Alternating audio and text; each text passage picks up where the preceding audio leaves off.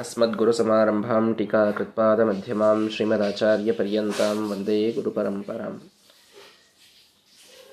ಸುಮಧ್ವ ಏಳನೆಯ ಸರ್ಗದಲ್ಲಿ ಶ್ರೀಮದಾಚಾರ್ಯರು ವೇದವ್ಯಾಸ ದೇವರ ಸೂಕ್ಷ್ಮ ರೂಪ ಚಿಂತನೆಯನ್ನು ಮಾಡ್ತಾ ಅವರ ಪಾದಧೂಲಿಯಿಂದ ಆರಂಭ ಮಾಡಿಕೊಂಡು ಪಾದವನ್ನು ಪಾದದ ಬೆರಳುಗಳನ್ನು ಬೆರಳುಗಳ ನಖಗಳನ್ನು ವಸ್ತ್ರವನ್ನು ಕೃಷ್ಣಾಜಿನವನ್ನು ಯೋಗ ಪಟ್ಟಿಕೆಯನ್ನು ಜಂಘಾಯುಗಲವನ್ನು ಎಲ್ಲವನ್ನ ಸ್ಮರಣ ಮಾಡ್ತಾ, ಅದ ಅವರ ತೆಳ್ಳನೆಯ ಉದರವನ್ನು, ವಿಶಾಲವಾದ ಹೃದಯವನ್ನು, ಅವರ ಉದ್ದಾದ ಬಾಹುಗಳೊಳಗೆ ಧರಿಸಿದಂತಹ ಜ್ಞಾನ ಮತ್ತು ಜ್ಞಾನ ಮತ್ತು ಅಭಯ ಮುದ್ರೆಗಳನ್ನು ಎಲ್ಲವನ್ನು ವರ್ಣಿಸಿ, ಕೌಸ್ತುಭ ಮಣಿಯಿಂದ ಭಾಸಿಸುವಂತಹ, ಯಾವಾಗಲೂ ವೇದಗಳ ಉದ್ಗಿರಣವನ್ನು ಮಾಡುವಂತಹ ಕಂಠ ಕಂಠವನ್ನು ಅವರು ಪ್ರತ್ಯಕ್ಷವಾಗಿ ಕಂಡು ಅವರ ಮುಖದ ವರ್ಣನೆಯನ್ನು ಮಾಡ್ತಾ, ಎಲ್ಲ ಕಲಂಕಗಳು, ಕಪ್ಪು ಚಿಕ್ಕೆ ಎಲ್ಲವನ್ನೂ ದೂರ ಸರಿಸಿದಂತಹ,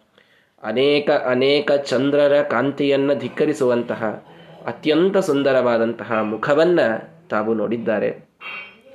ಆ ಮುಖವನ್ನು ನೋಡುವಷ್ಟರಲ್ಲಿ ಇವರ ಚಿಂತನೆ ತಾನು ಪಾದದಿಂದ ಆರಂಭವಾಗಿಕೊಂಡು ಮುಖದವರೆಗೆ ಬರುವಾಗ ಇವರು ಹತ್ತಿರ ಹೋಗ್ತಾ ಹೋಗ್ತಾ ಇದ್ದಾರೆ.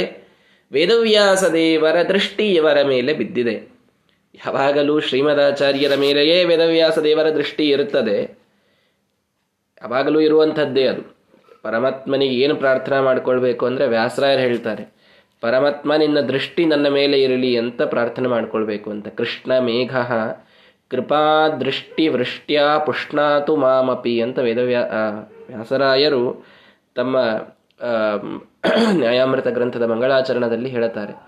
ಯಾವಾಗಲೂ ಅವನ ಕೃಪಾ ದೃಷ್ಟಿ ನಮ್ಮ ಮೇಲೆ ಬೀಳ್ತಾ ಇರಬೇಕು, ಆ ಪ್ರಾರ್ಥನೆಯನ್ನು ಮಾಡ್ತಾ ಇರಬೇಕು ಅಂತ.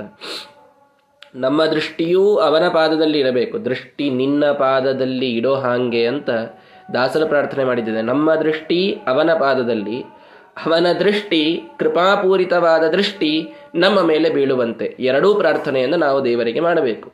ಹೀಗಾಗಿ ಇವರು ವೇದವ್ಯಾಸ ದೇವರ ಚಿಂತನೆಯನ್ನು ಮಾಡ್ತಾ ಮಾಡ್ತಾ ಇರಬೇಕಾದಾಗ ವೇದವ್ಯಾಸ ದೇವರು ಇವರನ್ನು ನೋಡ್ತಾ ಇದ್ರೆ ಆನಂದವೋ ಆನಂದ ಅವರಿಗೆ. ಅತ್ಯಂತ ತಮ್ಮ ಆಪ್ತ ತಮನಾದ ಭಕ್ತ ಅವನು ಎದುರಿಗೆ ಬಂದಿದ್ದಾನೆ.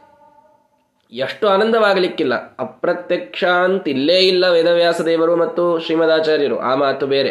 ಯಾವಾಗಲೂ ಒಬ್ಬರ ಎದುರು ಇನ್ನೊಬ್ಬರು ಇರುವಂಥವರೇ ಅವರು. ಆದರೂ ಲೌಕಿಕವಾದ ಒಂದು ದೃಷ್ಟಿಯಲ್ಲಿ ಜನರಿಗೆ ಕಾಣಿಸುವಂತೆ ಒಬ್ಬರನ್ನೊಬ್ಬರು ಎದುರುಗೊಂಡಂತಹ ಒಂದು ಪ್ರಸಂಗ ಅದು. ಆ ಪ್ರಸಂಗಕ್ಕೆ ಮಹತ್ವ ಇದೆ, ವೈಶಿಷ್ಟ್ಯ ಇದೆ. ಹೀಗಾಗಿ ವೇದವ್ಯಾಸ ದೇವರು ತಾವು ಈ ಅವತಾರ ಕಾರ್ಯವನ್ನ ಮಾಡಿದಾಗಿನಿಂದ ಶ್ರೀಮದಾಚಾರ್ಯರವನ್ನ ಲೌಕಿಕ ದೃಷ್ಟಿಯಲ್ಲಿ ನೋಡಿಲ್ಲ ಇನ್ನು. ಜನರ ದೃಷ್ಟಿಯಲ್ಲಿ ನೋಡಿಲ್ಲ. ಇದೇ ಮೊದಲನೇ ಸಲ ನೋಡ್ತಾ ಇರೋದು. ಆ ಮೊದಲನೇ ಸಲ ವೇದವ್ಯಾಸ ದೇವರು ಇವರನ್ನ ನೋಡಿದರೆ ಅವರಿಗೆ ಆನಂದವಾದದ್ದೆಷ್ಟು ಅಂತಂದ್ರೆ ಮುಖದ ಮೇಲೆ ತಾನಾಗಿಯೇ ಮಂದಹಾಸ ಮೂಡ್ತಾ ಇದೆ. ಭಾರೀ ನಗತಾ ಇದ್ದಾರೆ ವೇದವ್ಯಾಸ ದೇವರು ನೋಡಿ, ಅತ್ಯಂತ ಆಪ್ತರು ಎದುರಿಗೆ ಬಂದರೆ ಮುಖದ ಮೇಲೆ ತಾನಾಗಿಯೇ ಒಂದು ನಗು ಅದು ಹೊರಗೆ ಬರ್ತದೆ. ಮುಖಪ್ರಸಾದಾತ್ ಶ್ರೀಮದಾಚಾರ್ಯರು ಅದನ್ನು ಒಬ್ಬ ಭಕ್ತನ ಲಕ್ಷಣದಲ್ಲಿಯೂ ಹೇಳುತ್ತಾರೆ ಏನು ಅಂದರೆ, ದೇವರನ್ನು ನೋಡಿದಾಗ, ದೇವರ ಮೂರ್ತಿಯನ್ನು ನೋಡಿದಾಗ, ಗ್ರಂಥಗಳನ್ನು ನೋಡಿದಾಗ, ನಮ್ಮ ಮುಖದ ಮೇಲೆ ನಗು ಬಂತು ಅಂತಂದರೆ ನಾವು ಭಕ್ತರು ಅಂತ ಆಗ್ತೀವಿ ನಗು ಅಂತಂದರೆ ಅಪಹಾಸದ ನಗು ಅಂತ ಅರ್ಥ ಅಲ್ಲ. ಭಾರೀ ಆನಂದದಿಂದ ಒಂದು ನಗು, ಒಂದು ಮಂದಹಾಸ ನಮ್ಮ ಮೇಲೆ ಮುಖದ ಮೇಲೆ ಮೂಡುತ್ತದೆ. ಅದು ಮೂಡಲೇಬೇಕು. ಮೂಡಿದರೆ ಭಕ್ತರು ಅಂತ ಆಗ್ತೇವೆ ನಮಗೆ ಪರಮಾತ್ಮನ ಯಾವುದೋ ಒಂದು ಸುಂದರವಾದ ಪ್ರತಿಮೆ ಎಷ್ಟೋ ಹೊತ್ತಿನಿಂದ ನಾವು ಕಾಯ್ತಾ ಇದ್ದೇವೆ, ಪಾಳಿಯಲ್ಲಿದ್ದೇವೆ, ಉಡುಪಿಯ ಕೃಷ್ಣ ಕಂಡ ಅಂತಂದರೆ ಮುಖದ ಮೇಲೆ ತನಾಗಿಯೇ ಒಂದು ನಗು ಬರುತ್ತದೆ. ಎಷ್ಟೋ ವರ್ಷ ಆಯ್ತ್ರಿ ಸ್ವಾಮಿಗಳವರನ್ನ ನೋಡಿಲ್ಲ ಅಂತ ಹೇಳಿ ಎಂದೋ ಒಂದು ಇನ್ನೊಂದು ಸ್ವಲ್ಪ ತಿಂಗಳುಗಳಲ್ಲಿ ಸ್ವಾಮಿಗಳವರು ಮುಂದೆ ಬಂದರು, ಅವರಿಗೆ ಹೋಗಿ ನಮಸ್ಕಾರ ಮಾಡಿದಿವಿ ಅಂತಂದರೆ ಮುಖದ ಮೇಲೆ ನಗು ತಾನಾಗಿಯೇ ಬರ್ತದೆ. ಹೀಗಾಗಿ ಒಳಗಿದ್ದಂತಹ ಭಾವನೆ ಇದು ನಗುವಿನಿಂದ ಅಭಿವ್ಯಕ್ತವಾಗುವುದು ಸಹಜ. ಯಾವಾಗ? ಅತ್ಯಂತ ಆಪ್ತರು ಎದುರಿಗೆ ಇದ್ದಾಗ. ಹೀಗಾಗಿ ವೇದವ್ಯಾಸ ದೇವರು ಇವರನ್ನ ನೋಡ್ತಾ ಇರಬೇಕಾದಾಗ ಅವರ ಮುಖದಲ್ಲಿ ಮಂದಹಾಸ ಇದೇನು ತೋರಿಸಿಕೊಡ್ತದೆ ಅಂತಂದ್ರೆ ಶ್ರೀಮದಾಚಾರ್ಯರು ಅವರಿಗೆ ಎಷ್ಟು ಆಪ್ತರು ಅನ್ನುವುದನ್ನು ತೋರಿಸಿಕೊಡ್ತಾ ಇದೆ. ಭಾರೀ ಆಪ್ತರು ವೇದವ್ಯಾಸ ದೇವರಿಗೆ ಶ್ರೀಮದಾಚಾರ್ಯರು. ಎದುರಿಗೆ ಬಂದಾಗ ನಕ್ಕು ಸ್ವಾಗತವನ್ನು ಮಾಡ್ತಾ ಇದ್ದಾರೆ ಶ್ರೀಮದಾಚಾರ್ಯರಿಗೆ. ಮುಂದೆ ಇದೇ ಸುಮಧ್ಯ ವಿಷಯದ ಏಳನೇ ಸರ್ಗ ತಿಳಿಸ್ತದೆ. ಇದಮಾಪ ಶುಕೋಪಿ ಲಾಲನಂನ ಸಮಗ್ರಂ ಜಗತಾಂ ಪಿತು ಪಿತುಹು ಅಂತ. ಶುಕಾಚಾರ್ಯರು ಈ ಜನ್ಮದಲ್ಲಿ ಅವರ ಸಾಕ್ಷಾತ್ ಮಗನಾಗಿ ಹುಟ್ಟಿದಂಥವರು. ರುದ್ರದೇವರ ಅವತಾರಿಗಳು ಶುಕಾಚಾರ್ಯರು. ಆದರೆ ಶ್ರೀಮದಾಚಾರ್ಯರು ಆ, ಬದರಿಕಾಶ್ರಮಕ್ಕೆ ಹೋದಾಗ ಅವರಿಗೆ ಸಿಕ್ಕ ಮಾನನ ಇದು ಶುಕಾಚಾರ್ಯರಿಗೂ ಸರ್ವಥಾ ಸಿಕ್ಕಿರಲಿಲ್ಲ ಆ ಬದರಿಕಾಶ್ರಮದಲ್ಲಿ ಅಂತ ಮುಂದೆ ಬರುತ್ತದೆ. ಅಂದರೆ ಯಾವುದೋ ಒಂದು ಅವತಾರದಲ್ಲಿ ಮಗನಾಗಿ ಹುಟ್ಟಿರಬಹುದು, ಅವರ ಮೇಲೆ ಪ್ರೀತಿ ಇರಬಹುದು. ಇಲ್ಲ ಅಂತಲ್ಲ, ಪುತ್ರೇತಿ ತನ್ಮಯತಯ ತರವೋಪಿ ನೇದುಹು. ತಂ ಸರ್ವಭೂತ ಹೃದಯಂ ಮುನಿಮಾನತೋಸ್ಮಿ. ಭಾಗವತದಲ್ಲಿ ನಾವು ಕೇಳ್ತೇವೆ ನಾನು ಸನ್ಯಾಸವನ್ನ ತೆಗೆದುಕೊಳ್ತೇನೆ ಅಂತ ಶುಕಾಚಾರ್ಯರು ಹೊರಟರೆ, ಪುತ್ರ, ಹೋಗಬೇಡವೋ ಶುಕ, ಶುಕಾಚಾರ್ಯರೇ ಅಂತ ಇವರು ಭಾರೀ ಪ್ರೀತಿಯಿಂದ ಕರೆದದ್ದಿದೆ. ಅಷ್ಟು ಪ್ರೀತಿ ಶುಕಾಚಾರ್ಯರ ಮೇಲೆ ಇದೆ ಇಲ್ಲ ಅಂತಲ್ಲ. ಆದರೂ ಶ್ರೀಮದಾಚಾರ್ಯರು ಅಲ್ಲಿ ಹೋದಾಗ ಮಾತ್ರ ಶುಕಾಚಾರ್ಯರಿಗೆ ಸಿಗುವ ಹತ್ತು ಪಟ್ಟು ಹೆಚ್ಚಿನ ಲಾಲನ, ಹೆಚ್ಚಿನ ಸನ್ಮಾನ ಅದು ಶ್ರೀಮದಾಚಾರ್ಯರಿಗೆ ಸಿಕ್ತು ಅಂತ ಸುಮಧ್ವ ವಿಷಯ ತಿಳಿಸಿಕೊಡುತ್ತದೆ. ಅಂದ್ರೆ ತನ್ನ ಸ್ವಂತ ಮಗ ಈ ಒಂದು ಜನ್ಮದಲ್ಲಿ, ಆದರೆ ಅನಾದಿ ಕಾಲದಿಂದ ಅವರ ಮಗನಾಗಿ ಹುಟ್ಟಿ ಅವರ ಸೇವೆ ಮಾಡಿದಂತಹ ವ್ಯಕ್ತಿ ಅಂದರೆ ವಾಯುದೇವರು. ಹೀಗಾಗಿ ಅವರ ಮೇಲೆಯೇ ಸ್ವಾಭಾವಿಕವಾಗಿ ಪ್ರೀತಿ ಹೆಚ್ಚು. ಆದ್ದರಿಂದ ಶ್ರೀಮದಾಚಾರ್ಯರು ತಾವು ಎದುರಿಗೆ ಬಂದರೆ ನಗುವಿನಿಂದ ಅವರನ್ನು ನೋಡ್ತಾ ಇದ್ದಾರೆ, ಮಂದಹಾಸ ಇದು ಬೀರ್ತಾ ಇದ್ದಾರೆ. ಆ ಮಂದಹಾಸದ ಚಿಂತನೆಯನ್ನ ಮಾಡ್ತಾರೆ ಶ್ರೀಮದಾಚಾರ್ಯರು ಅರುಣಾಶ್ಮ ನವ ಮುಕ್ತಾವಲಿಂ ಅಸ್ಯ ಲಜ್ಜಯೇತ. ಹಸತಃ ಸಿತದಂತ ಸಂತತಿ ಪರಮಶ್ರೀಹಿ ಅರುಣೋಷ್ಠ ರೋಚಿಷಃ ಅವರ ಅರುಣೋಷ್ಠ ಅತ್ಯಂತ ಕೆಂಪಾದಂತಹ ತುಟಿಗಳು ಸ್ವಾಭಾವಿಕವಾಗಿ ಕೆಂಪಾಗಿರಬೇಕು ಮತ್ತೆ. ಏನೋ ಬಾಯಿಯೊಳಗೆ ಹಾಕಿಕೊಂಡು ಕೆಂಪಾಗೋದಲ್ಲ. ಅರುಣೋಷ್ಠ ರೋಚಿಷಃ ಅತ್ಯಂತ ಕೆಂಪಾದಂಥವುಗಳು. ಭಾರೀ ಕೆಂಪಾದ ತುಟಿಗಳ ಮಧ್ಯದಲ್ಲಿ ಪರಮಶ್ರೀಹಿ ಅತ್ಯುತ್ತಮವಾದಂತಹ ಕಾಂತಿ ಬರ್ತಾ ಇದೆ. ಅದರ ಮಧ್ಯದೊಳಗೆ ಹಸತಃ ಇವರು ನಕ್ಕರೆ ಸಿತದಂತ ಸಂತತಿ ಅತ್ಯಂತ ಬೆಳ್ಳಗಿನ ಇವರ ಆ ದಂತದ ಸಂತತಿ, ಇವರ ದಂತಗಳ ಸಮೂಹ, ಇವರ ಹಲ್ಲುಗಳ ಸಮೂಹ. ವೇದವ್ಯಾಸ ದೇವರ ನಗುವಿನ ವರ್ಣನೆ ಇದು.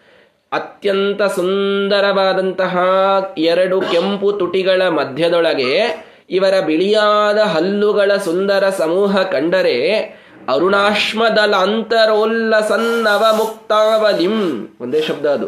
ಅಸ್ಯ ಲಜ್ಜಯೇತ. ಅರುಣಾಶ್ಮ, ಕೆಂಪಾದ ಕಲ್ಲು. ಕೆಂಪು ಕಲ್ಲು ಅಂದ್ರೆ ಯಾವುದು? ಪದ್ಮರಾಗಮಣಿ ಅಂತ ಇತ್ತು ಹಿಂದ್ಕೆಲ್ಲ. ಭಾರೀ ಹೊಳೆಯುವಂತಹ ಅದ್ಭುತವಾದ ಕೆಂಪು ಕಲ್ಲದು. ಹವಳ, ಇದು ಕೂಡ ಬೆಲೆ ಬಾಳುವ ಕೆಂಪು ಕಲ್ಲೇ. ಆದರೆ ಹವಳಕ್ಕೆ ಲಸ್ಟರ್ ಇರೋದಿಲ್ಲ. ಅದು ಶೈನ್, ಗ್ಲೇಸ್ ಇರೋದಿಲ್ಲ ಅದಕ್ಕೆ. ಪ್ರಕಾಶ ಇರುವುದಿಲ್ಲ. ಪದ್ಮರಾಗಮಣಿ, ಇದು ಅತ್ಯಂತ ಸುಂದರವಾದ ಕೆಂಪು ಪ್ರಕಾಶ ಬೀರುವಂತಹ ಮಣಿ ಇದು. ಆ ಎರಡು ಪದ್ಮರಾಗದ ಮಣೆಗಳ ದೊಡ್ಡದಾದಂತಹ ಒಂದು ಜಾಲದ ಮಧ್ಯದೊಳಗೆ ನವಮುಕ್ತಾವಲಿಂ, ಇದೀಗ ಸಮುದ್ರದಿಂದ ತೆಗೆದಿಟ್ಟಂತಹ ಅತ್ಯಂತ ಸುಂದರವಾದ ಮುತ್ತುಗಳನ್ನು ಜೋಡಿಸಿದರೆ ಎಷ್ಟು ಸುಂದರ ಕಾಣಬೇಕೋ ಹಾಗೆ ಕಾಣ್ತಾ ಇತ್ತು ಅವರ ಮಂದಹಾಸ ಅಂತ ಶ್ರೀಮದಾಚಾರ್ಯರು ವರ್ಣನೆ ಮಾಡುತ್ತಾರೆ. ತುಟಿಗಳ ಮಧ್ಯದೊಳಗೆ ಬಿಳಿಯಾದ ಹಲ್ಲುಗಳು. ಹೇಗೆ ಅಂದ್ರೆ, ಪದ್ಮರಾಗದ ಮಣಿಯ ಮಧ್ಯದೊಳಗೆ ಮುತ್ತುಗಳು ಕಂಡಂತೆ ಆಗ್ತಾ ಇತ್ತು. ಅಷ್ಟು ಸುಂದರವಾದ ಕಾಂತಿ ಅವರ ಮುಖದಿಂದ, ಅವರ ಮಂದಹಾಸದಿಂದ ಬರ್ತಾ ಇತ್ತು ಅಂತ ವರ್ಣನೆಯನ್ನು ಮಾಡ್ತಾ ಇದ್ದಾರೆ. ಅಸ್ಯ ಲಜ್ಜಯೇತ್. ಅದರಂತೆ ಅಂತೂ ಅನ್ಲಿಲ್ಲ. ಲಜ್ಜಯೇತ್. ಅದನ್ನೂ ಕೂಡ ಅಂದ್ರೆ ನೀವು ಪದ್ಮರಾಗ ಮನಿ ಪದ್ಮರಾಗ ದಳಗಳ ಮಧ್ಯದಲ್ಲಿ ಮುತ್ತನ್ನಿಟ್ಟರೇನು ಕಾಂತಿ ಬರಬೇಕೋ ಅದು ನಾಚುವಂತಹ ಕಾಂತಿ ಇತ್ತು ಅಂತ. ಎಲ್ಲಿಗೂ ನಾರಾಯಣ ಪಂಡಿತಾಚಾರ್ಯರು ಇದರಂತೆ ಇತ್ತು ಅಂತ ಹೇಳೋದ್ರೊಳಗೆ ಸ್ಯಾಟಿಸ್ಫೈಡ್ ಆಗೋದಿಲ್ಲ. ಯಾಕೆಂದ್ರೆ ದೇವರಿಗೆ ಹಾಗೆ ಉಪಮಾ ಕೊಡ್ಲಿಕ್ಕೆ ಸಾಧ್ಯನೇ ಇಲ್ಲ ನೀವು. ಇಷ್ಟೇ ನಿಮ್ಮ ಮ್ಯಾಕ್ಸಿಮಮ್ ಇಮ್ಯಾಜಿನೇಷನ್ ಏನು ಒಂದು ಸೌಂದರ್ಯಕ್ಕೆ ಅಂತ ಹಿಡಿತಾರೆ ಅವರು. ಆ, ಇಷ್ಟಲ್ಲ ನಿಮ್ದು? ಹಾ, ಇದನ್ನ ಅದು ನಾಚಿಸ್ತದೆ ಅಂತ ಹೇಳ್ತಾರೆ. ಇಷ್ಟೇ ಹೇಳಲಿಕ್ಕಾಗೋದು. ಇದರಂತೆ ಅಂತ ಹೇಳಲಿಕ್ಕೆ ಆಗೋದಿಲ್ಲ ಪರಮಾತ್ಮನ ಯಾವ ಅಂಗಾಂಗದ ವರ್ಣನೆಯನ್ನು ಮಾಡಬೇಕಾದಾಗಲೂ ಯಾವುದೋ ಒಂದೊಂದೊಂದೊಂದು ಉಪಮಾ ಇದೆ. ಇಲ್ಲ ಅಂತಲ್ಲ, ಕಮಲದಂತಹ ಕಣ್ಣು ಅಂತಾರೆ. ಮತ್ತೆ ಹಲ್ಲಿಗೆ, ಮುತ್ತಿಗೆ ಹೋಲಿಸಿದರು ಏನೋ ಹೋಲಿಸ್ತಾರೆ. ಯಾಕದು ಅಂತಂತಂದ್ರೆ ನಮಗೊಂದೇನೋ ಒಂದು ಸ್ಟ್ಯಾಂಡರ್ಡ್ ಆಫ್ ರೆಫರೆನ್ಸ್ ಬೇಕಲ್ಲ, ಇಷ್ಟು ಸೌಂದರ್ಯ ಅಂತ ಅನ್ಕೊಳ್ಳಿಕ್ಕೆ ಅಂತ ಹೇಳೋದಷ್ಟೇ. ಇದೇ ಇಷ್ಟು ಸೌಂದರ್ಯನೇ ಅಂತ ಲಿಮಿಟ್ ಮಾಡೋದಕ್ಕಲ್ಲ ಅದು. ಇದನ್ನ ಸ್ಪಷ್ಟವಾಗಿ ತಿಳಿದುಕೊಳ್ಬೇಕು ನಾವೆಲ್ಲರೂ ಹೀಗಾಗಿ ಅಂತಹ ಪದ್ಮರಾಗ ಮಣಿಗಳ ಮಧ್ಯದೊಳಗೆ ಮುತ್ತಿಟ್ಟರೆ ಏನೊಂದು ಸೌಂದರ್ಯ ನಿಮಗೆ ಮ್ಯಾಕ್ಸಿಮಮ್ ಇಮ್ಯಾಜಿನ್ ಮಾಡ್ಲಿಕ್ಕೆ ಆಗ್ತದೋ ಆ ಸೌಂದರ್ಯ ನಾಚುವಂಥದ್ದಿತ್ತು ಈ ಒಂದು ತುಟಿಯ ಮೇಲೆ, ಈ ಒಂದು ಹಲ್ಲುಗಳ ಮೇಲೆ ಅನ್ನುವುದನ್ನು ತಿಳಿದುಕೊಳ್ಳಿ. ಆಗ ಅವರ ಆ ಒಂದು ಮಂದಹಾಸ, ಇದು ಎಷ್ಟು ಸುಂದರ ಅಂತನ್ನುವುದು ನಿಮಗೆ ಗೊತ್ತಾಗ್ತದೆ ಅಂತ ನೋಡಿ ಎಷ್ಟು ಸುಂದರವಾಗಿ ವರ್ಣನೆ ಮಾಡ್ತಾ ಇದ್ದಾರೆ ಶ್ರೀಮದಾಚಾರ್ಯರು. ಹೀಗಾಗಿ, ಹಸಂ ಹರೇರವನತಾಖಿಲ ದೋಷ ಪೂರ್ವ ಸಂಸಾರ ಶೋಷಣಂ. ಭಗವದ್ಧ್ಯಾನದಲ್ಲಿ ವರ್ಣಿಸುವಾಗ ಪರಮಾತ್ಮನ ಮಂದಹಾಸವನ್ನು ವರ್ಣಿಸಿದರೆ, ಇದನ್ನು ಮೊದಲಿಗೂ ಹೇಳಿದ್ದೇನೆ, ಭಾಗವತದಲ್ಲಿಯೂ ಹೇಳಿದ್ದೇನೆ. ಪರಮಾತ್ಮನ ಮಂದಹಾಸವನ್ನು ಯಾವಾಗಲೂ ಚಿಂತನೆ ಮಾಡಬೇಕು ನಾವು, ಯಾವಾಗಲೂ ಚಿಂತನೆ ಮಾಡಬೇಕು. ಬಹಳ ಜನ ಕೇಳ್ತಾ ಇರ್ತಾರೆ, ಯಾವ ರೂಪದ ಧ್ಯಾನವನ್ನು ಮಾಡಬೇಕು ಅಂತ. ಶ್ರೀಮದಾಚಾರ್ಯರು ಬಹಳ ಸ್ಪಷ್ಟ ಹೇಳ್ತಾರೆ, ಕಲಿಯುಗದೊಳಗೆ ವಿಶೇಷವಾಗಿ ಸೌಮ್ಯ ರೂಪಗಳ ಧ್ಯಾನವನ್ನೇ ಮಾಡ್ರಿ. ಅಂತ ಸ್ಪಷ್ಟವಾಗಿ ಶಾಸ್ತ್ರದಲ್ಲಿ ಹೇಳ್ತಾರೆ ನಾವು ನಮಗೆ ನರಸಿಂಹದೇವ್ರ, ಕುಲದೇವ್ರಿ, ನಾವು ಅವ್ರದ ಸ್ಮರಣ ಮಾಡ್ತೀವಿ, ಬರೋದಿಲ್ಲ. ಮಾಡ್ರಿ, ಬೇಡ ಅಂತಲ್ಲ. ಆದರೆ ಪರಮಾತ್ಮ ಕ್ರುದ್ಧನಾದಂತಹ ಒಂದು ರೂಪ, ಅಥವಾ ಅತ್ಯಂತ ಏನೋ ಯುದ್ಧಕ್ಕೆ ನಿಂತಹ ರೂಪ, ಹೀಗೆ ಕೋಪಗೊಂಡಂತಹ ರೂಪಗಳ ವರ್ಣನೆಯನ್ನು ಚಿಂತನೆಯನ್ನು ಮಾಡೋದು ಏನಾಗ್ತದೆ? ತಮ್ ಯಥಾ ಯಥಾ ಉಪಾಸತೆ ತಥೈವ ಭವತಿ ಅಂತ ಉಪನಿಷತ್ತು. ಭಾರೀ ಕ್ರೂರನಾದಂತಹ ನರಸಿಂಹದೇವರನ್ನ ಕಂಡ ಹಿರಣ್ಯಕಶಿಪು ತಾನು ಸಾಯುವಾಗ, ಹೀಗಾಗಿ ಅವನು ಹೀಗೆ ಅಂತ ಚಿಂತನೆ ಮಾಡಿ ಸತ್ತ ಮುಂದಿನ ಜನ್ಮದಲ್ಲಿ ರಾವಣನಾಗಿ ರಾಕ್ಷಸನಾಗಿ ಹುಟ್ಟಬೇಕಾಯಿತು, ಅವನು ಕ್ರೂರನಾಗಿ ಹುಟ್ಟಬೇಕಾಯಿತು. ಪರಮಾತ್ಮನ ಚಿಂತನೆಯನ್ನ ಮಾಡುವಾಗ ಸೌಮ್ಯ ರೂಪದ ಚಿಂತನೆ ಇದು ಅವಶ್ಯಕ, ಅನಿವಾರ್ಯ ಭಕ್ತರಿಗೆ. ಶ್ರೀಮದಾಚಾರ್ಯರು ಬಹಳ ಸ್ಪಷ್ಟವಾಗಿ ಹೇಳ್ತಾರೆ, ಕೆಲವು ರೂಪಗಳನ್ನು ಪರಮಾತ್ಮ ಸುರಜನ ಮೋಹನಕ್ಕಾಗಿ ತೆಗೆದುಕೊಂಡದ್ದಿದೆ. ಆ ರೂಪಗಳಲ್ಲಿ ಸಿಟ್ಟು ತೋರಿಸಿದ್ದು ಅವನ ಸ್ವಾಭಾವಿಕ ಸಿಟ್ಟಲ್ಲ. ಇದು ಅಸುರಜನ ಮೋಹನಕ್ಕೆ ತೋರಿಸಿದ್ದು ಈ ನಿರ್ಣಯಗಳು ಸಾಕಷ್ಟಿವೆ. ಈ ನಿರ್ಣಯಗಳನ್ನೆಲ್ಲ ಚಿಂತನ ಮಾಡಿ ರೂಪದ ಅನುಸಂಧಾನ ತರುವಷ್ಟು ನಮ್ಮ ಯೋಗ್ಯತೆ ಇರುವುದಿಲ್ಲ. ಎಷ್ಟೋ ಸಲ. ಆ ಕಾರಣಕ್ಕೆ ಸೌಮ್ಯ ರೂಪದ ಚಿಂತನೆಯನ್ನೇ ಮಾಡಿ ಅಂತೆ ಶ್ರೀಮದಾಚಾರ್ಯ ಹೇಳೋದು, ಅದನ್ನೇ ರೂಲ್ ಮಾಡೋದು. ಇಲ್ರಿ ನಾವು ಭಾರಿ ಮ್ಯಾಚ್ಯೂರ್ ಇದ್ದೀವಿ, ನಾವು ಅಂಥ ಭಾರಿ ಉಗ್ರರೂಪ ಚಿಂತನ ಮಾಡೋದ್ರೊಳಗೇನೆ ಇಂಥ ಶಾಂತ ರೂಪವನ್ನು ತರ್ತೀವಿ ಅಂತ ಅನ್ನೋದಾದ್ರೆ ಪ್ರಯತ್ನ ಮಾಡಬಹುದು, ಆದರೆ ವಿಫಲ ಆಯಿತು ಅಂತಂದ್ರೆ ನಾವು ರಾಕ್ಷಸರಾಗಿ ಹುಟ್ಟೋದಂತೂ ಗ್ಯಾರಂಟಿ. ಆ ರಿಸ್ಕ್ ತಗೊಳ್ಳೋಕೆ ರೆಡಿ ಇದ್ರಿ ಅಂದ್ರೆ ಅವಶ್ಯ ಚಿಂತನೆ ಮಾಡ್ರಿ. ಇಲ್ಲ ಅಂದ್ರೆ ಸೌಮ್ಯ ರೂಪದ ಚಿಂತನೆಯನ್ನು ಮಾಡೋದೇ ಅವಶ್ಯಕ. ಅದೇ ವಿಹಿತ ಶಾಸ್ತ್ರವಿಹಿತ ಹೀಗಾಗಿ ಆ ಸೌಮ್ಯ ರೂಪದ ಚಿಂತನೆ ಅಂತಂದ್ರೆ ಏನು? ಎಲ್ಲಕ್ಕಿಂತ ಪ್ರಧಾನವಾಗಿ ಅದರೊಳಗೆ ಬರುವುದು ಮಂದಹಾಸ. ಸೌಮ್ಯ ರೂಪದ ಚಿಂತನೆ ಮಾಡ್ತಾ ಇದ್ದೀವಿ ಅಂತಂತಂದ್ರೆ ಎರಡು ಬಹಳ ಪ್ರಧಾನ ಅಂತ ಹಿಡಿತಾರೆ. ಒಂದು, ಪರಮಾತ್ಮನ ತುಟಿಗಳ ಮೇಲಿದ್ದ ಮಂದಹಾಸ. ಎರಡನೆಯದ್ದು ಅವನ ಕೃಪಾಪೂರಿತವಾದಂತಹ ಕಣ್ಣುಗಳು, ದೃಷ್ಟಿ. ಇವೆರಡನ್ನ ಪ್ರಧಾನವಾಗಿ ಚಿಂತನೆ ಮಾಡಬೇಕು ಅಂತ ಹೇಳ್ತಾರೆ. ಸೌಮ್ಯ ರೂಪ ಚಿಂತನೆಯನ್ನು ಮಾಡಬೇಕಾದಾಗ. ಹೀಗಾಗಿ ಆ ಪರಮಾತ್ಮನ ಮಂದಹಾಸವನ್ನು ನಾವು ಗಾಯತ್ರಿಯ ಧ್ಯಾನವನ್ನು ಮಾಡ್ತಾ ಇರಬೇಕಾದಾಗಲೂ ಕೂಡ ಏನೋ ಒಂದು ರೀತಿ ಹೀಗೆ ಶಟಗೊಂಡು ಕೂತಂಥ ಅಂತಾರಲ್ಲ, ಅಂಥ ಗಾಯತ್ರಿಯ ಧ್ಯಾನವನ್ನು ಎಂದೂ ಮಾಡಬಾರದು. ನಮ್ಮನ್ನು ನೋಡ್ತಾ ನಗತಾ ಇರತಕ್ಕಂತಹ ಪರಮಾತ್ಮನ ಧ್ಯಾನವನ್ನೇ ಮಾಡಬೇಕು, ಕಂಪಲ್ಸರಿಯಾಗಿ. ಯಾಕೆ ಅಂತಂದ್ರೆ ಅವನ ಆ ಮಂದಹಾಸ ಏನಿದೆಯಲ್ಲ, ಆ ಮಂದಹಾಸವನ್ನ ಪರಮಾತ್ಮ ಬೀರಿದರೆ ಅವನ ಹಾಸದಿಂದ ಹೊರಬರುವ ಗಾಳಿ ನಮ್ಮ ಸಂಸಾರದ ಸಮುದ್ರವನ್ನ ಒಣಗಿಸುವಷ್ಟು ಸಮರ್ಥವಿದೆ ಅಂತ ಚಿಂತನೆ ಮಾಡಬೇಕು ಅಂತ ಹೇಳ್ತಾ ಇದ್ದಾರೆ. ಯಾವುದೋ ಒಂದು ರೂಪದ ಧ್ಯಾನವನ್ನ ಮಾಡ್ತಾ ಇದ್ದೇವೆ. ಕೃಷ್ಣನ ಧ್ಯಾನ ಮಾಡ್ತೀವೋ ಅಥವಾ ಧನ್ವಂತರಿಯ ಧ್ಯಾನ ಧ್ಯಾನ ಮಾಡ್ತೀವೋ, ಗಾಯತ್ರಿಯ ಧ್ಯಾನ ಮಾಡ್ತೀವೋ, ನಾರಾಯಣ ರೂಪಿಯಾದ ಪರಮಾತ್ಮನ ಧ್ಯಾನ ಮಾಡ್ತೀವೋ ಮಾಡ್ತಾ ಇದ್ದೇವೆ. ಮಾಡುವಾಗ ಆ ಪರಮಾತ್ಮನ ಮಂದಹಾಸ ಬರ್ತದಲ್ಲ, ಆ ನಗು ಬರ್ತದಲ್ಲ ಆ ನಗು ಬಂದಾಗ ಎಷ್ಟು ಗಾಢವಾದ ಚಿಂತನೆ ನಮ್ಮಲ್ಲಿರಬೇಕು ಅಂತಂದ್ರೆ ಪರಮಾತ್ಮ ನಮ್ಮನ್ನ ನೋಡಿ ಮಂದಹಾಸ ಬೀರ್ತಾ ಇದ್ದಾನೆ. ಅವನ ಮಂದಹಾಸದಿಂದ, ಅವನ ಮುಖದಿಂದ ಗಾಳಿ ಬರ್ತಾ ಇದೆ. ನಮ್ಮೆಲ್ಲ ದುಃಖ ಸಾಗರವನ್ನ ಅದು ಒಣಗಿಸಿ ಹೋಗ್ತಾ ಇದೆ ಅನ್ನುವ ಚಿಂತನೆ ಬರಲೇಬೇಕು ಅಂತ ತಿಳಿಸ್ತದೆ ಭಗವದ್ಧ್ಯಾನ ನಮಗೆ ಭಾಗವತ. ಹೀಗಾಗಿ ಆ ಪರಮಾತ್ಮನ ಮುಖವನ್ನ ಚಿಂತನ ಮಾಡುವಾಗ ಈ ಮಂದಹಾಸದ ಚಿಂತನ ಇದು ಭಾರೀ ಅನಿವಾರ್ಯ, ಇದು ಅವಶ್ಯಕ. ಇದನ್ನು ಎಲ್ಲರೂ ಅರ್ಥ ಮಾಡಿಕೊಳ್ಳಿ. ಆದ್ದರಿಂದ ಅವನ ಈ ರೀತಿಯಾದಂತಹ ಮಂದಹಾಸವಿತ್ತು. ಆ ವೇದವ್ಯಾಸ ದೇವರು ಅತ್ಯಂತ ಪ್ರೀತಿಯಿಂದ ಶ್ರೀಮದಾಚಾರ್ಯರನ್ನು ಮಂದಹಾಸದಿಂದ ಬರಮಾಡಿಕೊಂಡರು. ಹೀಗೆ ಅವರನ್ನು ನೋಡಿ ನಗ್ತಾ ಇರಬೇಕಾದಾಗ ಸ್ವಲ್ಪ ಹತ್ತಿರ ಹೋದರಂತೆ. ಹತ್ತಿರ ಹೋದರೆ ಅಲ್ಲಿ ಸಹಸ್ರ ಋಷಿಗಳೆಲ್ಲ ಸುತ್ತಲೂ ಕುಳಿತಿದ್ದಾರೆ. ಎಲ್ಲರೂ ತಮ್ಮ ತಮ್ಮದೇ ಆದ ಪ್ರಶ್ನೆಗಳನ್ನು ಮಾಡ್ತಾ ಇದ್ದಾರೆ. ಎಲ್ಲರಿಗೂ ವೇದವ್ಯಾಸ ದೇವರು ಉತ್ತರವನ್ನು ಕೊಡ್ತಾ ಇದ್ದಾರೆ. ಎಲ್ಲ ಕಾಲಕ್ಕೂ ಶಾಸ್ತ್ರದ ಚಿಂತನವನ್ನ, ಮಂಥನವನ್ನ ನಡೆಸುವಂತಹ ರೂಪ ಇದು ವೇದವ್ಯಾಸ ದೇವರ ರೂಪ. ಯಾವಾಗಲೂ ಕೂಡ ಗುರುಗಳಾದವರಲ್ಲಿ ಅದೇ ಒಂದು ಗುಣ ವೇದವ್ಯಾಸ ದೇವರು ಕೊಡುವಂಥದ್ದು. ಏನು ಅಂದರೆ ಸತತ ಶಾಸ್ತ್ರಾವಮರ್ಶನ ಯಾವಾಗಲೂ ಕೂಡ ಪರಮಾತ್ಮನ ಶಾಸ್ತ್ರದ ಒಂದು ಚಿಂತನವಾಗ್ತಾನೇ ಇರಬೇಕು. ವೇದವ್ಯಾಸ ದೇವರು ಅದನ್ನೇ ಮಾಡ್ತಾ ಇರ್ತಾರೆ. ಹೀಗಾಗಿ ಅದನ್ನ ಶ್ರೀಮದಾಚಾರ್ಯ ಎಷ್ಟು ಸುಂದರವಾಗಿ ನೋಡ್ತಾರೆ ನೋಡಿ. ದ್ವಿಜ ವೃಂದಕೃತಂ ಕುತೂಹಲಾತ್ ಅನು ಯೋಗಾಂಧು ಸಹಸ್ರಮುತ್ತಮಂ ಇಯಂ ಏಕಪದೇ ಸರಸ್ವತಿ ಶ್ರುತಿ ಭರ್ತು ಪರಿಪೂರಯತ್ಯಹೋ. ದ್ವಿಜವೃಂದ ಮುಂದೆ ಕೂತಂತಹ ಸಾವಿರಾರು ಋಷಿಗಳ ಒಂದು ಸಮೂಹ. ಅದು ಕುತೂಹಲಾತ್ ಕೌ, ಅತ್ಯಂತ ಕುತೂಹಲದಿಂದ ಪ್ರಶ್ನೆ ಮಾಡ್ತಾ ಇದ್ದಾರೆ. ಕೆಲವರು ವಿತಂಡವಾದ ಪ್ರಶ್ನೆ ಮಾಡ್ತಾ ಇರ್ತಾರೆ. ಅವರಿಗೇನು ಉತ್ತರ ಬೇಕಾಗಿರುವುದಿಲ್ಲ. ಈ ನಾ ಪ್ರಶ್ನೆ ಮಾಡಿದ್ದು ಎಲ್ಲಕ್ಕಿಂತ ಸುಪ್ರೀಂ ಅಂತ ತೋರಿಸೋದಿರ್ತದೆ ಎಲ್ಲಕ್ಕಿಂತ ಸುಪೀರಿಯರ್ ಅಂತ ತೋರಿಸೋದಿರ್ತದೆ ಅದಕ್ಕಾಗಿ ಪ್ರಶ್ನೆ ಮಾಡ್ತಾರೆ. ಅವರಿಗೆ ಏನು ನಿಮ್ಮ ನೀವು ಉತ್ತರ ಕೊಡೋದ್ರಿಂದ ಏನು ಫರಕ್ ಬೀಳಬೇಕಾಗಿರುವುದಿಲ್ಲ, ಅಥವಾ ಉತ್ತರ ಕೊಡೋದ್ರಿಂದ ಅವ್ರು ಸ್ಯಾಟಿಸ್ಫೈ ಆಗಬೇಕಾಗಿರುವುದಿಲ್ಲ. ಸುಮ್ಮನೆ ಪ್ರಶ್ನೆ ಮಾಡಬೇಕು, ಮುಂದಿನವರ ಬಾಯಿ ಮುಚ್ಚಿಸ್ಬೇಕು. ಈ ರೀತಿ ಪ್ರಶ್ನೆ ಮಾಡೋರು ಇರ್ತಾರೆ. ಹಾಗಲ್ಲ. ಎಲ್ಲ ಋಷಿಗಳು ಅತ್ಯಂತ ಕುತೂಹಲದಿಂದ ನಮಗೆ ಉತ್ತರ ಬೇಕು ಅನ್ನುವಂತಹ ಜಿಜ್ಞಾಸೆಯಿಂದ ಪ್ರಶ್ನೆ ಮಾಡ್ತಾ ಇದ್ದಾರೆ. ಅನು ಯೋಗಾಂಧು ಸಹಸ್ರಂ.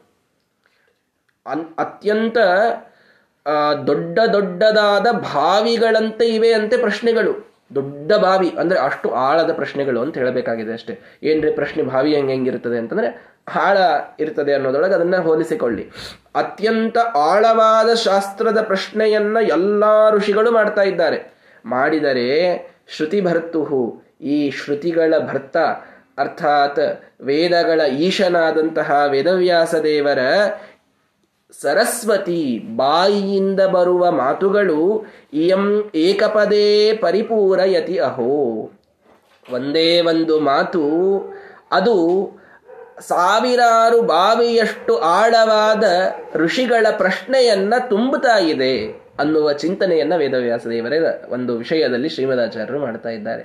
ಅಂದ್ರೆ ಒಂದೊಂದೊಂದೊಂದು ಆಳವಾದ ಪ್ರಶ್ನೆಯನ್ನ ಕೇಳಬೇಕು ಋಷಿಗಳು ಅಷ್ಟೆಲ್ಲ ಋಷಿಗಳು ಪ್ರಶ್ನೆಯನ್ನ ಕೇಳುವಾಗ ಒಂದೇ ಮಾತು. ಎಲ್ಲ ಪ್ರಶ್ನೆಗಳಿಗೆ ಸಹಸ್ರಾರ್ಥಾನ್ ಋಷೀನೇಶಃ ಯೋಗಪದ್ಯೇನ ಪೃಚ್ಛತಃ ಸಹಸ್ರೋತ್ತರದಾನೇನ ಯುಗಪತ್ ಪರ್ಯತೋಷಯತ ಅಂತ ವೇದವ್ಯಾಸ ದೇವರ ವಿಷಯದಲ್ಲಿ ಒಂದು ಮಾತಿದೆ ಪುರಾಣಗಳಲ್ಲಿ.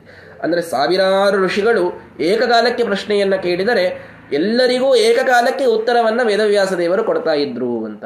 ಹೀಗಾಗಿ ಒಂದೊಂದು ಋಷಿಗಳ ಒಂದು ಪ್ರಶ್ನೆಯನ್ನ ಆಳವಾದ ಬಾವಿಯಂತ ನೀವು ಹಿಡಿದರೆ ಒಂದೇ ಹನಿಯಿಂದ ಸಾವಿರ ಬಾವಿಗಳನ್ನ ತುಂಬಿದರೆ ಹೇಗಾಗಬೇಕೋ ಹಾಗೆ ವೇದವ್ಯಾಸ ದೇವರ ಒಂದೇ ಮಾತು ಅವರೆಲ್ಲರ ಪ್ರಶ್ನೆಗೆ ಅದು ಉತ್ತರವಾಗಿ ಬರ್ತಾ ಇದೆ. ಅವರ ಬಾಯಿಯಿಂದ ಬರುವ ಮಾತನ್ನ ಅಷ್ಟು ಸುಂದರವಾಗಿ ಶ್ರೀಮದಾಚಾರ್ಯರು ವರ್ಣನೆ ಮಾಡ್ತಾ ಇದ್ದಾರೆ. ಮಂದಹಾಸವನ್ನ ವರ್ಣನೆ ಮಾಡಿದರು, ಬಾಯಿಯಿಂದ ಬರುವಂತಹ ವರ್ಣಗಳನ್ನ, ಮಾತುಗಳನ್ನ ವರ್ಣನೆ ಮಾಡಿದರು. ಈ ರೀತಿ ಅವರ ಮುಖ ಅಂತಂದ ಮೇಲೆ ಬರೀ ಮುಖದ ಚಿಂತನೆ ಆಯಿತು ಮುಗಿದೋಯ್ತು ಅಂತ ಅನ್ನೋದಿಲ್ಲ ಮುಖದಲ್ಲಿ ಮತ್ತೆ ಮಂದಹಾಸದ ಚಿಂತನೆ ಪ್ರತ್ಯೇಕವಾಗಿ ಆಗಬೇಕು. ಇದು ಜ್ಞಾನ ನೀಡುವ ರೂಪ. ವೇದವ್ಯಾಸ ದೇವರ ರೂಪ, ಇದು ಜ್ಞಾನ ನೀಡುವ ಶ್ರುತಿಗಳ ಉಪದೇಶ ಮಾಡಿದ ರೂಪ. ಆದ್ದರಿಂದ ಅಲ್ಲಿ ಸ್ಪೆಷಲ್ ಆಗಿ ಆ ಮಾತುಗಳ ವರ್ಣನೆಯನ್ನ ಅನುಸಂಧಾನವನ್ನು ಮಾಡಲೇಬೇಕು. ವೇದವ್ಯಾಸ ದೇವರ ಧ್ಯಾನವನ್ನ ಮಾಡ್ತಾ ಇರಬೇಕಾದಾಗ ಇದು ಎಕ್ಸ್ಟ್ರಾ ಅನುಸಂಧಾನ. ಏನು? ಪರಮಾತ್ಮ ಈ ರೂಪದಿಂದ ಉಪದೇಶವನ್ನ ಮಾಡಿದ್ದಾನೆ ವೇದಗಳನ್ನ, ಭಾರತಾದಿ ಸಚ್ಚಾಸ್ತ್ರಗಳನ್ನ ಅಂತನ್ನುವುದನ್ನ. ಅದನ್ನ ಅನುಸಂಧಾನ ಮಾಡ್ರಿ ಅಂತ ಅದೊಂದು ಎಕ್ಸ್ಟ್ರಾ ಹೇಳಿದರು. ಇದು ಹೇಳಿ, ಜಲಜಾಯತ ಲೋಚನಸ್ಯ ಮಾಂ ಅವಲೋಕೋಯಮುಪೇತ್ಯ ಲಾಲಯನ್ ಕುರುತೆ ಪರಿರಭ್ಯ ಪೂರಿತಂ ಭುವನಾನಂದಕರಸ್ಮಿತಾನ್ವಿತ. ಮುಂದೆ, ಭುವನಾನಂದಕರಸ್ಮಿತಾನ್ವಿತ. ಭುವನಕ್ಕೆ ಆನಂದವನ್ನುಂಟು ಮಾಡುವ ಮಂದಹಾಸದಿಂದ ಕೂಡಿದ ಈ ವೇದವ್ಯಾಸ ದೇವರ ಆ ಒಂದು ಅವಲೋಕ, ಆ ಒಂದು ಕಣ್ಣಿನ ದೃಷ್ಟಿ. ಇದನ್ನು ಎಷ್ಟು ಸುಂದರವಾಗಿ ವರ್ಣನೆ ಮಾಡುತ್ತಾರೆ. ಜಲಜಾಯತ ಲೋಚನಸ್ಯ, ಜಲಜಾ ಕಮಲ. ಕಮಲದಷ್ಟು ಅರಳಿದಂತಹ ಕಣ್ಣುಗಳಿವೆ. ಯಾವಾಗಲೂ ಕಣ್ಣುಗಳು ಅರಳಿರ್ತವೆ ನಮ್ಮದು ಯಾವಾಗಲೂ ನಿದ್ದೆಯಿಂದ ಮುಚ್ಚಿರ್ತವೆ ಆ ವೇದವ್ಯಾಸ ದೇವರ ಕಣ್ಣುಗಳು ಯಾವಾಗಲೂ ಅರಳಿರುತ್ತವೆ. ಯಾವ ನಿದ್ರಾದಿ ದೋಷಗಳೇ ಇಲ್ಲದ ಪರಮಾತ್ಮನ ಒಂದು ರೂಪ ಅದು. ಎಲ್ಲ ರೂಪಗಳು ಹಾಗೆಯೇ. ಈಗ ಕಮಲಕ್ಕೆ ಹೋಲಿಸೋದು ಯಾಕೆ ಅಂತ ನಾನು ಎರಡು ಮೊದಲಿಗೇನೆ ರೀಸನ್ಗಳನ್ನು ಕೊಟ್ಟಿದ್ದೇನೆ. ಒಂದು, ಯಾವಾಗಲೂ ಅರಳಿದಂಥದ್ದು ಅನ್ನೋದಕ್ಕೆ. ಎರಡನೇದ್ದು ದೃಷ್ಟಿಯನ್ನ ಕಮಲಕ್ಕೆ ಹೋಲಿಸುವುದಕ್ಕೆ ರೀಸನ್ ಏನು? ಮೊದಲು ಹೇಳಿದ್ದೇನೆ, ಇನ್ನೂ ಒಮ್ಮೆ ಹೇಳ್ತೇನೆ. ಕಮಲ ಇದು ನಿರ್ಲಿಪ್ತವಾಗಿರುತ್ತದೆ ಯಾವಾಗಲೂ ಕೂಡ. ಮೇಲೆ ಏನು ಹಾಕಿದರೂ ಅದನ್ನು ನೀವು ಒಂದು ನೀರನ್ನು ಹಾಕಿದರೂ ಅಷ್ಟೇ ಸರಳವಾಗಿ ತೆಗೆದು ಹಾಕ್ತದೆ ಹಾಲನ್ನು ಹಾಕಿದರೂ ಅಷ್ಟೇ ಸರಳವಾಗಿ ತೆಗೆದು ಹಾಕ್ತದೆ ಅಮೃತವನ್ನು ಹಾಕಿದರೂ ಅಷ್ಟೇ ಸರಳವಾಗಿ ತೆಗೆದು ಹಾಕ್ತದೆ ಎಲ್ಲವನ್ನೂ ಏಕಪ್ರಕಾರ ಸ್ವೀಕಾರ ಮಾಡುವಂಥದ್ದು ಕಮಲ. ಹೀಗಾಗಿ ಪರಮಾತ್ಮನ ದೃಷ್ಟಿ ಇದು ಕಮಲದಂತೆ ಅಂತ ಹೇಳಲಿಕ್ಕೆ ಕಾರಣ ಏನು ಅಂದರೆ ಪರಮಾತ್ಮನ ದೃಷ್ಟಿ ನಿಷ್ಪಕ್ಷಪಾತವಾಗಿದೆ ಅಂತ ತೋರಿಸಬೇಕಾಗಿರುತ್ತದೆ. ನಿರ್ಲಿಪ್ತವಾಗಿದೆ. ನೀವೇನೋ ಅವನಿಗೆ ಅತಿಯಾಗಿ ಏನೋ ಮಾಡಿದವರನ್ನ ಪರಮಾತ್ಮ ಬೇರೆ ದೃಷ್ಟಿಯಿಂದ ಕಾಣ್ತಾನೆ, ಇಲ್ದಿದ್ರೆ ಬೇರೆ ದೃಷ್ಟಿಯಿಂದ ಕಾಣ್ತಾನೆ, ಅವರಿಗೇನು ಬಹಳ ಅವರು ಮಾಡಿದಂತಹ ಕೆಲವು ಸಣ್ಣ ಕಾರ್ಯಗಳನ್ನು ನೋಡೋದಿಲ್ಲ, ಅವನು ಸುಂಬಿಟ್ಬಿಡ್ತಾನೆ ಅವನಿಗೆ ಯಾರು ಬಹಳ ನಿತ್ಯ ಪೂಜೆ ಮಾಡ್ತಿರ್ತಾರೆ ನೋಡ್ರಿ. ಅವರೇನಾದರೂ ಒಂದು ನಾಲ್ಕು ಧರ್ಮದ ಕಾರ್ಯ ಮಾಡಿದ್ರು, ದಾನ ಧರ್ಮ ಮಾಡಿದ್ರು ಅಂದ್ರೆ ದೇವರು ಬಹಳ ನೋಡ್ತಾನೆ. ನಾವು ಸುಮ್ಮನೆ ಅವ್ನು ಪೂಜೆ ಮಾಡದೇನೆ ದಾನ ಧರ್ಮ ಮಾಡಿದ್ವಿ ಅಂದ್ರೆ ಅದನ್ನೇನು ಬಹಳ ದೇವರು ನೋಡುವುದಿಲ್ಲ ಅಂತ ಬಹಳ ಜನ ಅನ್ಕೊಳ್ತಿರ್ತಾರೆ. ಅಥವಾ ನಮ್ಮ ಪರಮಾತ್ಮ ನಮಗೆ ಅನ್ಯಾಯವನ್ನೇ ಹೆಚ್ಚು ಮಾಡಿದ್ದಾನೆ, ಅವನ ದೃಷ್ಟಿಯಲ್ಲಿ ಇದು ಪರಿಪೂರ್ಣವಾಗಿ ಸೆಟ್ ಆಗೋದಿಲ್ಲ. ಹಾಗೆ ಹೀಗೆ ಅಂತ ಸಾಕಷ್ಟು ಕಾಂಪ್ಲಿಕೇಶನ್ಸ್ ಇರ್ತವೆ. ಅದೆಲ್ಲದಕ್ಕೂ ಅವನ ಒಂದು ಹೋಲಿಕೆಯಿಂದ ಉತ್ತರವನ್ನು ಶ್ರೀಮದಾಚಾರ್ಯ ಕೊಡ್ತಾರೆ. ಜಲಜಾಯತ ಲೋಚನಸ್ಯ. ಕಮಲದಂತಹ ಕಣ್ಣುಗಳು ಪರಮಾತ್ಮನದಿವೆ. ನಿಷ್ಪಕ್ಷಪಾತವಾದ ಕಣ್ಣುಗಳಿವೆ. ಒಂದು ಜನ್ಮದನ್ನ, ಜನ್ಮದ ಒಂದು ವೃತ್ತಾಂತಗಳನ್ನು ತಿಳಿದುಕೊಂಡು ನಾವು ಜಡ್ಜ್ ಮಾಡ್ತೇವೆ. ಪರಮಾತ್ಮನ ದೃಷ್ಟಿ ಹಾಗಿರೋದಿಲ್ಲ. ಅವರ ಅನಂತಾನಂತ ಕಾಲದ ಅವರ ಅನಂತಾನಂತ ಜನ್ಮಗಳ ಎಲ್ಲವನ್ನ ಅಕೌಂಟಿಗೆ ತೆಗೆದುಕೊಂಡು ಫಲವನ್ನು ಕೊಡಬೇಕಾಗಿರುತ್ತದೆ. ಆದ್ದರಿಂದ ಅವನು ಯಾವ ತನ್ನ ಕಣ್ಣಿನ ದೃಷ್ಟಿಯಿಂದ ನೋಡ್ತಾ ಇರಬೇಕಾದಾಗ ಎಲ್ಲಿಯೂ ಕೂಡ ಅವನು ತಪ್ಪುವುದಕ್ಕೆ ಸಾಧ್ಯ ಇಲ್ಲ, ಅನ್ಯಾಯ ಮಾಡೋದಕ್ಕೆ ಸಾಧ್ಯ ಇಲ್ಲ. ಎಲ್ಲರನ್ನೂ ಏಕಪ್ರಕಾರವಾಗಿ ನೋಡುವಂತಹ ಒಂದು ದೃಷ್ಟಿ, ಪರಮಾತ್ಮನ ದೃಷ್ಟಿ ಅಷ್ಟು ನಿರ್ಲಿಪ್ತ, ಅಷ್ಟು ನಿಷ್ಪಕ್ಷಪಾತ ಅನ್ನುವುದನ್ನು ತಿಳಿಸ್ಲಿಕ್ಕೆ ಕಮಲಕ್ಕೆ ಹೋಲಿಸಿದ್ದಾರೆ ಅಂತ ನಮ್ಮ ಗುರುಗಳು ಯಾವಾಗಲೂ ಹೇಳ್ತಾ ಇರ್ತಾರೆ. ಹೀಗಾಗಿ ಜಲಜಾಯತ ಲೋಚನಸ್ಯ ಆ ಕಮಲದಂತಹ ಕಣ್ಣುಗಳುಳ್ಳಂತಹ ಪರಮಾತ್ಮನ ಆ ದೃಷ್ಟಿ, ಅಯಂ ಮಾಂ ಉಪೇತ್ಯ ಲಾಲಯನ್, ಅದು ನನ್ನನ್ನ, ನನ್ನ ಹತ್ತಿರ ಬಂದು ನನಗೆ ಅದು ಪ್ರೀತಿ ತೋರಿಸ್ತಾ ಇದೆ. ಏನು ಶ್ರೀಮದಾಚಾರ್ಯರ ವರ್ಣನೆ. ದೃಷ್ಟಿ ಇವರ ಹತ್ತಿರ ಬಂದು ಪ್ರೀತಿ ತೋರಿಸ್ತಾ ಇದೆ ಅಂತ. ಎಷ್ಟು ಪ್ರೀತಿ? ಕುರುತೆ ಪರಿರಭ್ಯ ಪೂರಿತಂ. ಆ ದೃಷ್ಟಿ ನನ್ನನ್ನ ಈಗಾಗಲೇ ಆಲಿಂಗನ ಮಾಡಿಕೊಂಡು ಪ್ರೀತಿ ತೋರಿಸ್ತಾ ಇದೆ ಅಂತ ಹೇಳ್ತಾ ಇದ್ದಾರೆ ಶ್ರೀಮದಾಚಾರ್ಯರು. ಕೇವಲ ದೃಷ್ಟಿ ನಮ್ಮ ಮೇಲೆ ಬಿದ್ದದ್ದಕ್ಕೇನೆ ಪರಮಾತ್ಮ ನಮಗೆ ಆಲಿಂಗನ ಮಾಡಿಕೊಂಡಂತಹ ಸಂತೋಷ ನಮಗಾಗಬೇಕು. ಶ್ರೀಮದಾಚಾರ್ಯರು ಒಬ್ಬ ಭಕ್ತ ಹೇಗಿರಬೇಕು ಅನ್ನೋದನ್ನ ಪರ್ಫೆಕ್ಟ್ ಆಗಿ ತೋರಿಸ್ತಾರೆ. ಪರ್ಫೆಕ್ಟ್ ಆಗಿ ತೋರಿಸ್ತಾರೆ. ಈಶಾವಾಸ್ಯ ಉಪನಿಷತ್ತಿನಲ್ಲಿ ಸತ್ಯಧರ್ಮಾಯ ಅಂತ ಒಂದು ಮಾತು ಬರ್ತದಲ್ಲಿ ಸತ್ಯಧರ್ಮಾಯ ಭಕ್ತಾಯ ಅಂತ ಶ್ರೀಮದಾಚಾರ್ಯರು ಅದಕ್ಕೆ ಟಿಪ್ಪಣಿ ಬರೀತಾರೆ. ಅಂದ್ರೆ ಭಾಷ್ಯ ಬರೀತಾರೆ. ಭಕ್ತನಿಗೆ ಅಂತ. ಭಕ್ತನಿಗೆ ಅಂತ ಬರೆಯುವಾಗ ಟಿಪ್ಪಣಿಕಾರರು ಬರೀತಾರೆ. ಇದನ್ನು ಶ್ರೀಮದಾಚಾರ್ಯ ತಮ್ಮ ಬಗ್ಗೆನೇ ಹೇಳ್ಕೊಳ್ತಾ ಇದ್ದಾರೆ ಅಂತ. ಯಾಕೆಂದ್ರೆ ಅವರಿಗಿಂತ ದೊಡ್ಡ ಭಕ್ತ ಯಾರೂ ಇಲ್ಲ ಪರಮಾತ್ಮನಿಗೆ ಅಂತ. ಹೀಗಾಗಿ ಎಲ್ಲಕ್ಕಿಂತ ದೊಡ್ಡ ಭಕ್ತರಾದ ಶ್ರೀಮದಾಚಾರ್ಯರು ಮುಂದಿನ ಎಲ್ಲಾ ಭಕ್ತರಿಗೊಂದು ವಿಶೇಷವಾದ ಪಾಠವನ್ನು ಕಲಿಸ್ತಾ ಇದ್ದಾರೆ ಈ ಚಿಂತನೆಯ ಮೂಲಕ. ಏನು ಅಂದ್ರೆ ಪರಮಾತ್ಮನ ದೃಷ್ಟಿ ನಿಮ್ಮ ಮೇಲೆ ಬಿದ್ದಿದೆ ಅಂದ್ರೆ ನಿಮಗೆ ಎಷ್ಟು ಸಂತೋಷ ಆಗಬೇಕು ಅಂದ್ರೆ ನಿಜವಾಗಿ ಪರಮಾತ್ಮ ಬಂದು ನಿಮ್ಮನ್ನ ಆಲಿಂಗನ ಮಾಡಿಕೊಂಡಿದ್ದಾನೆ ಅನ್ನುವಷ್ಟು ಸಂತೋಷ ಪಡಿ. ಏನ್ರಿ ದೇವರು, ನಮ್ಮ ಮೇಲೆ ಕಣ್ಣೇ ನೋ, ಕಣ್ಣೇ ತೆಗೆಯಂಗಿಲ್ಲ, ನೋಡಂಗೇ ಇಲ್ಲ, ನಾವು ಏನು ಮಾಡಿದ್ರು ಅವನಿಗೆ ಏನಿಲ್ಲೇ ಇಲ್ಲ, ಇಂಥ ಮಾತುಗಳನ್ನೇ ಆಡ್ತಾ ಇರ್ತೀರಲ್ಲ? ಒಂದು ಸಲ ನೀವೇ ಚಿಂತನೆಯನ್ನ ಮಾಡಬೇಕಾದಾಗ ಪರಮಾತ್ಮನ ಮುಖದ ಚಿಂತನೆಯನ್ನು ಮಾಡ್ತಾ ಮಾಡ್ತಾ ಅವನ ಕಣ್ಣುಗಳ ದಿವ್ಯವಾದ ದೃಷ್ಟಿಯನ್ನು ನೋಡ್ತಾ ಇರಬೇಕಾದಾಗ ಆ ದೃಷ್ಟಿ ನನ್ನ ಮೇಲೆ ಬಿದ್ದಿದೆ ಅಂತ ಚಿಂತನೆ ಮಾಡಿ, ಆ ದೃಷ್ಟಿ ನನ್ನನ್ನ ಆಲಿಂಗನ ಮಾಡಿಕೊಂಡು ಮುದ್ದಾಡ್ತಾ ಇದೆ ಅಂತ ಹೇಳಿದರೆ ಅಥವಾ ನಾವೇ ಅದನ್ನು ಅನುಸಂಧಾನ ಮಾಡಿಕೊಂಡರೆ ಏನು ಆನಂದ ನಮಗೆ ಆಗಲಿಕ್ಕಿಲ್ಲ. ಜಪ ಅನ್ನುವುದು ಇದು ಎಷ್ಟು ದೊಡ್ಡ ಆನಂದದ ಕ್ಷಣ ಅಂತ ಅದನ್ನ ಅತ್ಯಂತ ಅನುಸಂಧಾನ ಮಾಡಲಿಕ್ಕೆ ತಿಳಿದವರೇ ಬಲ್ಲರದನ್ನು. ಪೂಜಾ ಸಂಧ್ಯಾ ರಹಸ್ಯದಲ್ಲಿ ಮಾಹುಲಿ ಪರಮಾಚಾರ್ಯರು ಜಪದ ಬಗ್ಗೆ ಬಹಳಷ್ಟು ಮಾತುಗಳನ್ನು ಹೇಳ್ತಾರೆ, ಬಹಳ ಮಾತುಗಳನ್ನು ಹೇಳ್ತಾರೆ. It is the direct communion between the Lord and the bhakta ಅಂತ ಹೇಳ್ತಾರೆ ಅವರು. ಡೈರೆಕ್ಟಾಗಿ ನಿಮ್ಮನ್ನ ಪರಮಾತ್ಮನ ಮುಂದೆ ಒಯ್ದು ನಿಲ್ಲಿಸುವಂಥದ್ದು ಜಪ. ಅಷ್ಟು ಮಹತ್ವ ಇದೆ ಆ ಜಪಕ್ಕೆ. ಇನ್ ಯಾವುದಕ್ಕೂ ಅಷ್ಟು ಶಕ್ತಿ ಇದೆಯೋ ಇಲ್ವೋ, ಇನ್ ಯಾವ ದಾನ, ಧರ್ಮ, ಪಾರಾಯಣ, ಪುಣ್ಯಕಥೆ, ಪೂಜೆ ಯಾವುದಕ್ಕೂ ಅಷ್ಟು ಶಕ್ತಿ ಇಲ್ಲ. ಜಪಕ್ಕೆ ಮಾತ್ರ ನೀನು ಏನೋ, ನೀನು ನಿನ್ನ ಆತ್ಮ ಅದನ್ನು ಡೈರೆಕ್ಟ್ ಆಗಿ ದೇವರ ಮುಂದೆ ಒಯ್ದು ನಿಲ್ಲಿಸುವಂತಹ ಶಕ್ತಿ ಜಪಕ್ಕಿದೆ, ಧ್ಯಾನಕ್ಕಿದೆ. ಅಷ್ಟು ಅದು ಮಹತ್ವದ್ದು ನಮ್ಮ ಜೀವನದೊಳಗೆ. ನಿತ್ಯದಲ್ಲಿ ಅದನ್ನು ಮಾಡಲಿಕ್ಕೆ ಯಾಕೆ ಹೇಳ್ತಾರೆ ಅಂದ್ರೆ ನೀವು ಒಂದು ಕ್ಷಣ, ಒಂದು ಹತ್ತು ಸೆಕೆಂಡೋ, ಒಂದು ನಿಮಿಷವೋ ಜೀವನದೊಳಗೆ ದೇವರ ಜೊತೆಗೆ ಅಷ್ಟು ಡೀಪ್ ಆಗಿ ಕನೆಕ್ಟ್ ಆಗಿ ಬಂದ್ರಿ ಅಂತಂದ್ರೆ ಇಡೀ ದಿವಸ ನೀವು ಯಾವ ದುಃಖ ಇಲ್ಲಾರ್ದಂಗೆ ಅಡ್ಡಾಡ್ತೀವಿ ಏನೂ ಬಂದರೂ ಏನೂ ಆಗುದಿಲ್ಲ ಆಗ. ಅಷ್ಟು ಪರಮಾತ್ಮನ ಡೀಪ್ ಆದಂತಹ ಒಂದು ಧ್ಯಾನದೊಳಗೆ ನೀವು ಹೋಗಿ ಬಂದಾಗ, ಅದು ಆಗದೇನೆ ಸುಮ್ಮನೆ ಮೆಕ್ಯಾನಿಕಲ್ ಆಗಿ ಜಪ ಮಾಡಬೇಕು ಅಂತ ಹೇಳಿದ್ದಾರೆ, ಒಂದು ಹತ್ತು ಜಪ ಮಾಡೋದು ಮುಂದೋಗೋದು ಈಗಿತ್ತು ಅಂತಂದರೆ ಆ ಒಂದು ಆನಂದ ಸಿಗಲಿಕ್ಕೆ ಸಾಧ್ಯ ಇಲ್ಲ. ಅಂತೂ ಅಲ್ರಿ ನಮಗೆ ಹಂಗೆ ಬರೋದಿಲ್ಲ ಅಂತ ಅನ್ನೋದಕ್ಕೆ ಜಪ ಬಿಡೋದು ಸರಿಯಲ್ಲ. ಮತ್ತು ಅದನ್ನು ನಾನು ಯಾವಾಗಲೂ ಕೊನೆಗೆ ಹೇಳ್ತಾನೆ ಇರ್ತೀನಿ. ಹೀಗಾಗಿ ಜಪ ಮಾಡಲೇಬೇಕು. ಆ ಜಪ ಅಂದದ್ದು ಪುಣ್ಯ ಆದರೂ ಯಾಕೆ ಕಳ್ಕೊಳ್ಬೇಕು ಅನ್ನೋದಕ್ಕೆ ಜಪ ಮಾಡಬೇಕು. ಆದರೂ ಆ ಜಪದ ಸಮಯದೊಳಗೆ ಈ ಅನುಸಂಧಾನದ ಪ್ರಯತ್ನವನ್ನಂತೂ ಎಲ್ಲರೂ ಮಾಡಲೇಬೇಕು ಅನ್ನೋದು ಕೂಡ ಅಷ್ಟೇ ಅನಿವಾರ್ಯವಾದಂತಹ ಸಂಗತಿ. ಹೀಗಾಗಿ ಪರಮಾತ್ಮನ ಮಂದಹಾಸ, ಪರಮಾತ್ಮನ ಮಾತುಗಳು, ಪರಮಾತ್ಮನ ದೃಷ್ಟಿ. ಆ ದೃಷ್ಟಿಯಿಂದ ಯಾವಾಗಲೂ ನನ್ನನ್ನು ಪೋಷಣೆ ಮಾಡ್ತಾ ಇದ್ದಾನೆ ಪರಮಾತ್ಮ, ನನ್ನ ಆಲಿಂಗನವನ್ನು ಮಾಡಿಕೊಳ್ತಾ ಇದ್ದಾನೆ. ನನಗೆ ಅತ್ಯಂತ ತ್ರಿ, ತ್ರಿಲೋಕದೊಳಗೂ ಸಿಗದಂಥ ಆನಂದವನ್ನು ನನಗೆ ಅದಕ್ಕೆ ಆ ಆನಂದದ ಅನುಭವವನ್ನು ನನಗೆ ಮಾಡಿಸಿಕೊಡ್ತಾ ಇದ್ದಾನೆ ಅಂತ ಚಿಂತನೆ ಮಾಡುವುದೇನಿದೆ, ಇದು ಒಂದು ಧ್ಯಾನದ ಅದ್ಭುತವಾದಂತಹ ರಹಸ್ಯ ಶ್ರೀಮದಾಚಾರ್ಯರು ನಮಗೆ ತಿಳಿಸಿಕೊಟ್ಟಿದ್ದಾರೆ. ಇದೆಲ್ಲ ಯಾಕೆ ಹೇಳಬೇಕು ಹೇಳ್ರಿ ಶ್ರೀಮದಾಚಾರ್ಯ? ತಾವು ವೇದವ್ಯಾಸರನ್ನ ಕಂಡ ದೃಷ್ಟಿಯನ್ನ ನಮಗೆ ಯಾಕೆ ಹೇಳಬೇಕು? ಈ ಒಂದು ಪ್ರಶ್ನೆಗೆ ಉತ್ತರ ಕೊಟ್ಟು ಬಿಡ್ರಿ ಶ್ರೀಮದಾಚಾರ್ಯ ಕರ್ಣ ಎಷ್ಟು ಅಂತ ಅನ್ನೋದು ಗೊತ್ತಾಗಿ ಹೋಗ್ತದೆ. ತಾವು ಮಾಡ್ತಾ, ಜೀವೋತ್ತಮರು ತಾವು. ಜೀವೋತ್ತಮರು ಸರ್ವೋತ್ತಮನ ಧ್ಯಾನವನ್ನು ಮಾಡ್ತಾ ಇದ್ದಾರೆ, ಅವರಿಗೆ ಏನು ಫಲ ಸಿಗಬೇಕು ಅವರಿಗೆ ಸಿಗಬೇಕದು ಅಂಥ ಫಲವನ್ನು ನಮ್ಮ ಜೊತೆಗೆ ಶೇರ್ ಯಾಕೆ ಮಾಡಿಕೊಳ್ಳಬೇಕು ವೇದವ್ಯಾಸರು, ಶ್ರೀಮದಾಚಾರ್ಯರು? ಏನು ಕಾರಣ ಇದೆ ಅವರಿಗೆ? ಏನು ನಾವು ಅವ್ರಿಗೆ ಏನು ಮಾಡೀವಿ ಅಂತಾದರೂ ಹೇಳ್ತಾ ಇದ್ದಾರೆ ಇದನ್ನಾದರೂ ವಿಚಾರ ಮಾಡಿ. ನಾವೇನು ಮಾಡಿಲ್ಲ. ನಾವು ಅವರಿಗೆ ಏನೂ ಅಲ್ಲ. ಮತ್ತದು ಕೇವಲ ಅವರ ಮತ್ತು ದೇವರ ನಡುವೆ ಇರತಕ್ಕಂತಹ ಒಂದು ಸಂಬಂಧ. ಅದನ್ನು ನಮ್ಮ ಜೊತೆಗೆ ಹೇಳ್ತಾರೆ, ನಮ್ಮ ಮುಂದೆ ಅದನ್ನು ತಂದಿಡ್ತಾ ಇದ್ದಾರೆ ಅಂತಂದ್ರೆ ಇದು ನಮ್ಮ ಮೇಲಿನ ಕರುಣೆ ಅನ್ನೋದು ಬಿಟ್ಟರೆ ಇನ್ನೇನು ಇದಕ್ಕೆ ಎಕ್ಸ್ಪ್ಲನೇಷನ್ ಕೊಡ್ಲಿಕ್ಕೆ ಆಗ್ತದೆ ಏನೂ ಕೊಡ್ಲಿಕ್ಕೆ ಆಗುದಿಲ್ಲ ಅಷ್ಟು ಕರುಣಾಮಯಿಗಳು ಶ್ರೀಮದಾಚಾರ್ಯರು. ಇಡಿಯಾದ ಶಾಸ್ತ್ರವನ್ನ ಕೊಟ್ಟು ನಮಗೆ ಏನೊಂದು ಉಪಕಾರ ಮಾಡಿದ್ದಾರೋ, ಅದೇ ಉಪಕಾರದೊಳಗೆ ಇನ್ನೊಂದು ಪ್ರಧಾನ ಉಪಕಾರ ಅಂದ್ರೆ ತಮ್ಮ ಧ್ಯಾನದ ರಹಸ್ಯವನ್ನು ನಮಗೆ ತಿಳಿಸಿಕೊಟ್ಟದ್ದು. ಯಾವುದರಿಂದ ನಾವು ಪರಮಾತ್ಮನ ಜೊತೆಗೆ ಇಷ್ಟು ಎಷ್ಟು ನೇರವಾದ ಸಂಬಂಧವನ್ನು ಹೊಂದುತ್ತೀವೋ ಅದನ್ನು ನಮಗೆ ತಿಳಿಸಿಕೊಟ್ರಲ್ಲ. ಈ ಉಪಕಾರಕ್ಕೆ ನಾವು ಯಾವಾಗಲೂ ಶ್ರೀಮದಾಚಾರ್ಯ ನೆನೆಸಬೇಕು, ಯಾವಾಗಲೂ ಅವರನ್ನು ಧ್ಯಾನ ಮಾಡ್ತಾ ಇರಬೇಕು ಅವರ ಧ್ಯಾನವನ್ನು ವಿಶೇಷವಾಗಿ ಮಾಡ್ತಾ ಇರಬೇಕು. ಅಂದರೆ ಪರಮಾತ್ಮನ ಧ್ಯಾನ ನಮಗೆ ಸಾಧಿಸಲಿಕ್ಕೆ ಅದು ಅನುವಾಗ್ತದೆ ಹೀಗಾಗಿ ಆ ಶ್ರೀಮದಾಚಾರ್ಯರ ಉಪಕಾರವನ್ನು ತಿಳಿದುಕೊಳ್ಳೋಣ. ವೇದವ್ಯಾಸ ದೇವರ ಚಿಂತನೆಯನ್ನು ಇಷ್ಟು ಸಲೀಸಾಗಿ ಹೇಳ್ತಾ ಇದ್ದಾರೆ, ಅವರು ಏನು ಸರಳವಾಗಿ ಹೇಳ್ತಾ ಇದ್ದಾರೆ. ಇಷ್ಟು ಸರಳವಾಗಿ ಇಲ್ಲ ನಿಜವಾಗಿ. ಧ್ಯಾನಕ್ಕೆ ಕುಳಿತು ನೋಡಿ, ಹೇಳಿದ ಎಲ್ಲ ಶ್ಲೋಕಗಳನ್ನು ಅನತಾ ಅನತಾ ಇರಬೇಕಾದಾಗ ಈ ಧ್ಯಾನ ಬಂತು ಅನ್ನೋದು ಬಹಳ ಕಷ್ಟ ಇದೆ. ಪೂರ್ಣ ನಮಗೆ ಆಚಾರ್ಯ, ನೀವು ಏನು ಹೇಳಿದ್ರಲ್ಲ ಕಣ್ಮುಂದು ಬಂದು ಹೋಯಿತು. ಸರಳ ಇಲ್ಲ ಅದು. ನಾವು ಹೇಳುವವರಿಗೂ ಸರಳ ಇಲ್ಲ. ಹೀಗಾಗಿ ಅದನ್ನು ಬಹಳ ವರ್ಷಾನುಗಟ್ಟಲೆ ಪ್ರಾಕ್ಟೀಸ್ ಮಾಡಬೇಕು. ಆಗ ಬರುವಂತಹ ಮಾತದು. ಹೀಗಾಗಿ ಮಾಡೋಣ. ಅವಶ್ಯವಾಗಿ ಮಾಡೋಣ. ಎಲ್ಲರೂ ಕೂಡ ವಿಶೇಷವಾಗಿ ಮಾಡೋಣ. ಧ್ಯಾನ ಇದು ಬಹಳ ಪ್ರಧಾನವಾದದ್ದು ಬಹಳ ಪ್ರಧಾನವಾದದ್ದು. ಅದರ ಬಗ್ಗೆನೇ ನಾನು ಬಹಳಷ್ಟು ಹೇಳಬೇಕು, ಅಷ್ಟು ವಿಷಯ ಇದೆ.